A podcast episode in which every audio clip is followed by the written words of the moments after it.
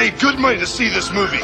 When they go out to a theater, they want cold sodas, hot popcorn, and no monsters in the projection booth. Everyone pretend podcasting isn't boring. Turn it off.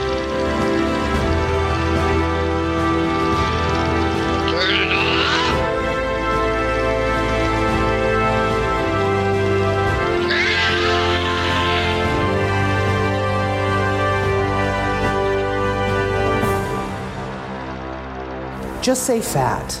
Not curvy or chubby or chunky or fluffy or more to love or big guy or husky or obese or overweight. Just say fat. The very first piece was called A Request from Your Fat Friend, and like 30,000 people read it in a week. And I was like, whoa, okay. My aim is to provoke people to question ideas that we've held on to for so long. The strongest bonding amongst women happens when people are talking about how much they hate their bodies. Oh, God. I had a woman take a melon out of my cart and she went, It's got too much sugar for you. It's a melon. The wellness industry is worth $4.5 trillion. This is like big tobacco levels of just lying to people. It's like they're trying to pull some Jedi mind trick. It's not a diet. At the tender age of 11, I had already attended kids' fat day camps. It was my responsibility. Her size was my responsibility. You know, I was always, like my father, worried about losing control. Having cameras going sort of makes things bubble up. It is a real paradigm shift to look at someone my size and rather than thinking, boy, I wish that person would put in some effort, thinking, that person may have put in a great deal of effort. And that might have been what got them here. As a fat person, you figure out how to disappear yourself. That's the only way I have existed in the world. I just sent in the last chapter of the book. I took more from how you looked at yourself than how you looked at me. But I think that's how it gets passed along. Hi, everybody. Welcome to maintenance phase. You will learn, get angry, and have a good time.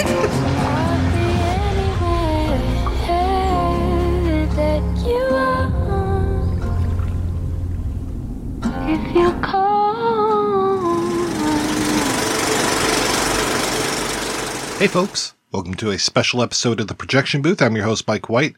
On this episode, I'm talking with Jeanie Finlay. She is the writer and director of the 2023 documentary Your Fat Friend. It's a great look at Aubrey Gordon, the Your Fat Friend of the title. She was an anonymous blogger, became a best-selling author, and now she's a podcaster. Thanks so much for listening, and I hope you enjoyed the interview. Obviously, I want to ask you about your fat friend, but I would love to know a little bit more about you and how you even got into the documentary business. I'm a filmmaker. I'm based in Nottingham, in England.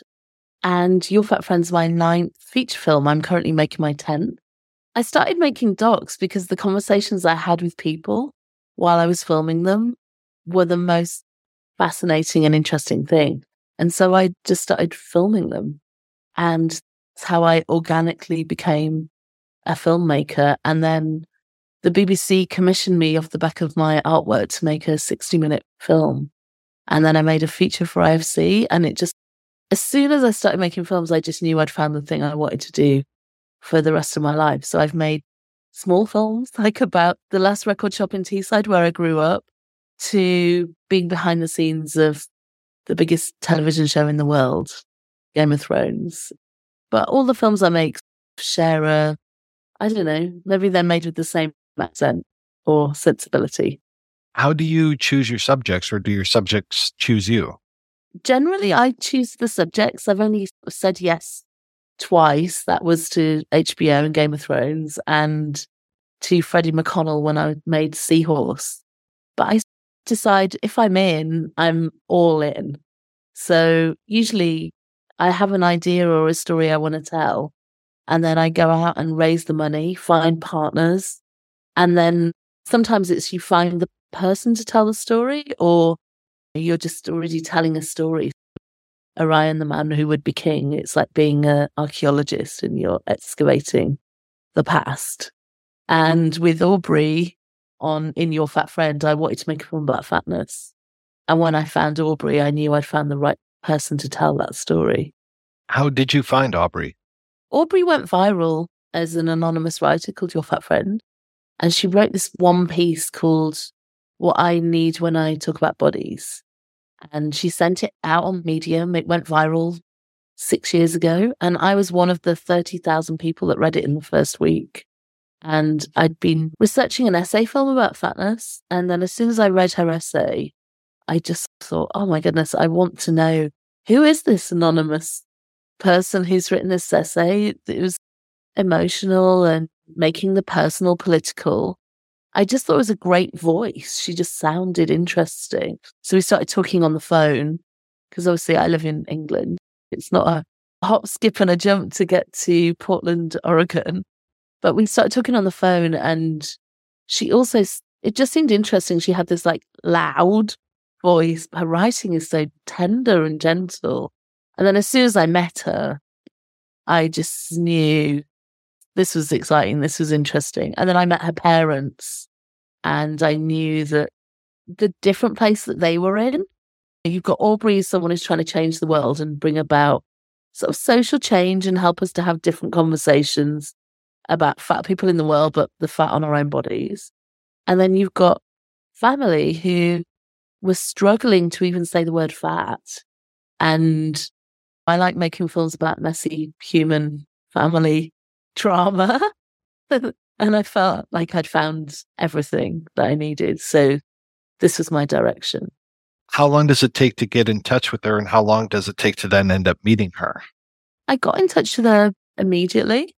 It just felt exactly right. And we talked for a while. I think it was probably three or four months until we met. I was actually out in Los Angeles being interviewed by the showrunners for Game of Thrones. And I used it as an opportunity to go over to Portland. And the producers of Game of Thrones loved that I was specking a new film while I was out there. The exec of Game of Thrones said, now that is a producer.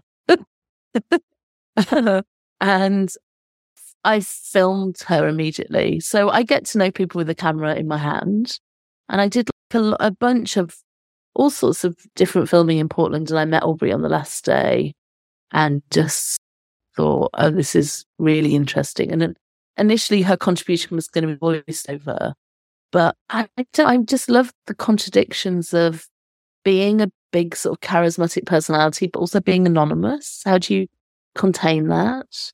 And yeah, like I said, the different place her family was at with the different place with the place Aubrey was at just seemed interesting to me. I imagine being a documentarian, you really have to get your subject to trust you. How difficult or easy was it to get Aubrey to trust you with this? Yeah, my films live and die on whether people trust me.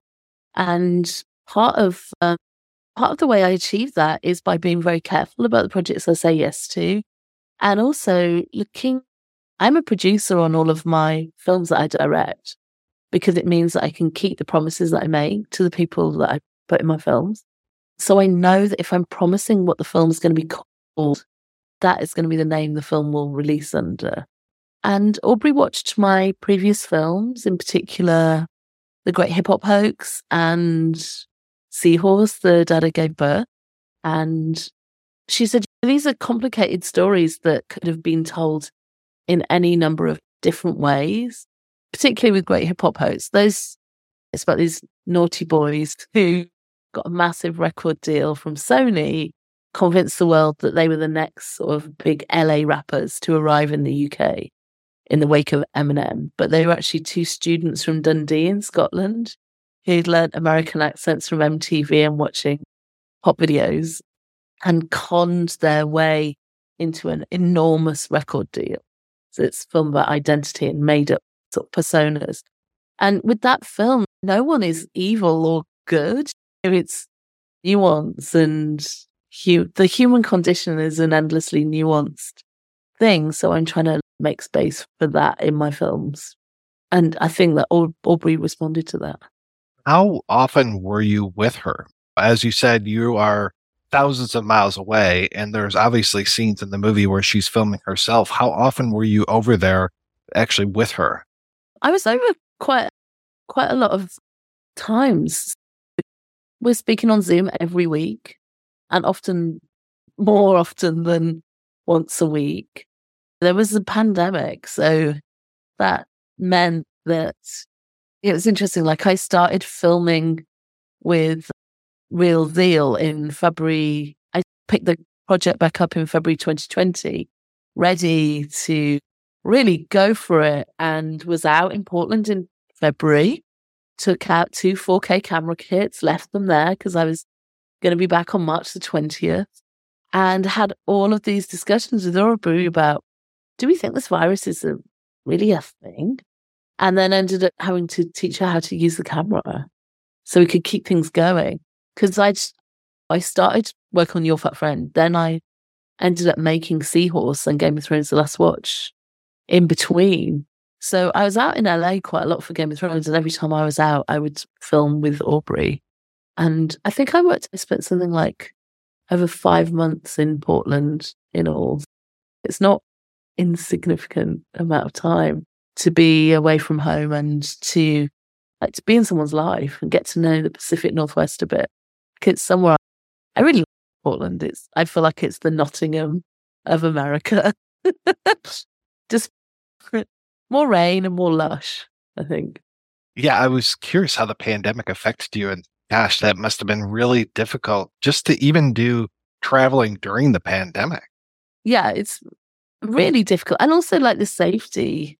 Is it safe to film? What should we be doing? And when things was getting easier and once we'd all been in our separate countries for quite a long time, I got dispensation from the American government to come out early. So I came out to the US where, yeah, when the country was still not open to foreigners. So I was allowed in. It was strange time, strange times. Like people were still masking on the street in Portland, which was, which is something we never had in the UK, which is very interesting. It's just culturally very different. You said that you spent about five months in Portland, and then there's all the filming that she had to do on her own. How much footage was there for you to go through when it, everything was said and done? It used to be so much easier to keep a track on how many hours of footage you shot because there would be a tape. One tape was an hour. And now it's everything's digital. It's really hard to say. Probably, I don't know, 300 hours maybe.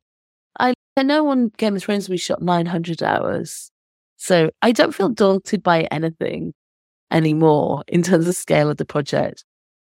I work with an editor called Alice Powell, who is endlessly creative, but also really mindful of project management. So we always have a plan and we know what's, we know what we're going to do to navigate this enormous amount of stuff. With those unfurling observational stories, you end up, you have to have an enormous amount of footage really just to I want the audience to experience what's happening in real time. So we shoot everything all the time. It's a masterful documentary and the moments that you have in there just feel like so many I guess for lack of a better term gifts that you're being handed these gifts even a horrible moment like when she's doxxed ends up turning into a positive. And I really appreciate just that you give us hope and and understanding throughout the entire work.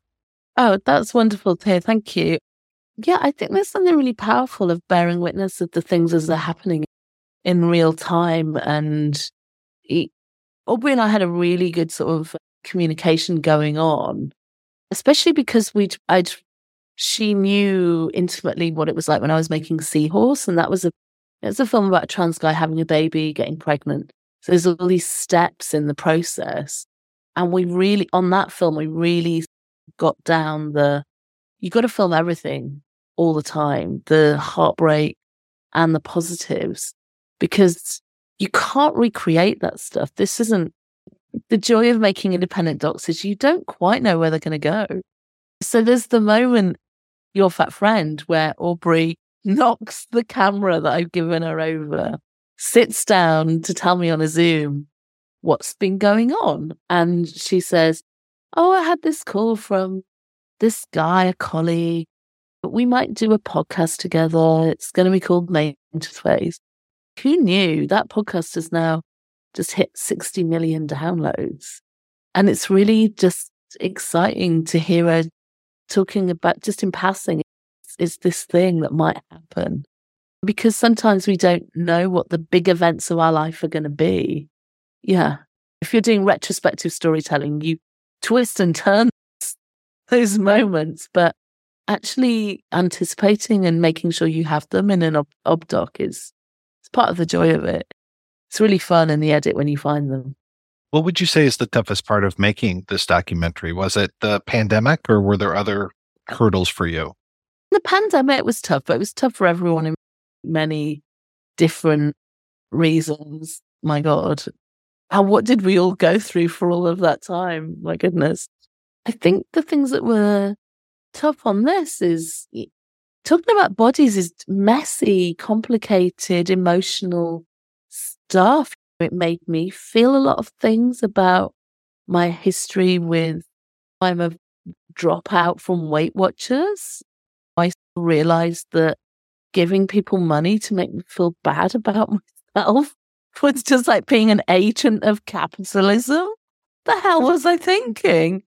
But it's messy stuff for me. Aubrey being doxxed, but also experiencing enormous anxiety about facing the public. It's really challenging, challenging stuff. And these are, it's like tough terrain for her to go through. And also, like, the film feels deceptively simple, but it is a very tightly woven jumper. And the edit was really challenging. It's so funny when you watch the, the films, when they feel right, they just flow. And that they can feel very simple, but yeah, there's a lot of intricate breadcrumb trailing and weaving to get the film to come together. When was the first time she got to see one of the final cuts and what did she think? So I flew out to the US in October last year to show Aubrey. I sat with Aubrey, I sat with her dad and his partner Zach, Rusty's partner Zach. And then I flew to LA and sat with Pam and we all watched the film separately. So I watched it with them and they were all very open to the process, but I employ non binary consent on my filmmaking. So just because you sign up for a film six years ago doesn't mean to say that we don't get a conversation at the end of the process because people have to live with this and we discuss consent throughout the filmmaking. And the film, they really enjoyed. And it, was, I think that they all told me things that they hadn't told each other, which is a common experience that I have. The film is an opportunity to have difficult conversation. And we, I went home with blessing to go and grade the film with no cuts, which is really unusual for for my films. People always have ideas about things that might be changed, and this is it they respected my vision and just let me go and put the film out. What has been the response to the film? It's been completely gobsmacking and amazing. I thought I'd made this small film that was a itch I wanted to scratch personally, and I knew that there would be some people would connect to it. And Aubrey's profile has raised enormously since we stopped filming it was starting on the rise. And the interest in seeing the film has been massive. And someone wrote on Twitter the, the other day, if you have parents, you need to watch your Fat Friend film. And I was like, yes, I love that. Because I think I think that the conversations that Aubrey has with her parents are the conversations that any of us might want to have with our family. It's really wonderful to hear parents in their 70s say, Hey, I didn't get this right. Can I let's have a conversation about this and to think about the stuff that's done it. It makes me feel really hopeful about that change is possible, societal change. However, films can be a small stepping stone in that thing. But yeah, we've won audience. We won the audience award at Sheffield Documentary Festival. People flying in from across Europe to come and see the film and hear Aubrey speak, and it's been amazing. We've just done a week in DCTV in New York. So we've just done a week at DCTV in New York, Oscar qualifying, and we're going out to select theatres in the US and a full UK theatrical tour. And loads of our screenings have already sold out. So it's very exciting. You said that you were working on this, on Seahorse, and on the Game of Thrones documentary all at the same time. Is that typical for you to have so many projects? Uh, yeah, I think that it's the only way to be a documentary filmmaker. I mean, this this is my only job. I don't do anything else. So I've got a production company, Glimmer Films, and my sort of sweet spot is to have a film in development, a film in production, and one in theatres or one out the door. It just keeps things interesting because I like creative challenges and I'm interested in how you can deliver a film with care to audiences so that it feels a good experience. And we've been doing stuff on Your Fat Friend that feels, you know, we're doing some interesting audience stuff, getting theatres to engage with the idea of the size of their seats in their theatre and to publish that information. But yeah, I'm always looking for what's the next film because I don't know where I'm going to find it. Sometimes just get, yeah, it's like falling in love. You just find something that you know, oh, yeah, that's going to be the next film. So, what is the next film for you? What's in production for you? I can't say too much about it, but I can tell you it's a northern folk story about some people taking on the UK government. So it's quite political. It's very gallows humour. And yeah, it's really exciting. We're working with BFI Doc Society to make the film, which is great.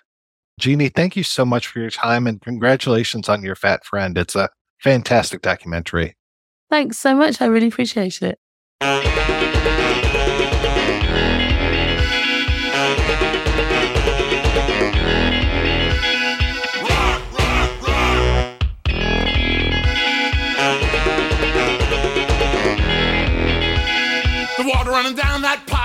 Looks like a snake to me. By dark sugar bowl, my coffee gets cold, cause I don't wanna see that I've got no one to blame but my fat self.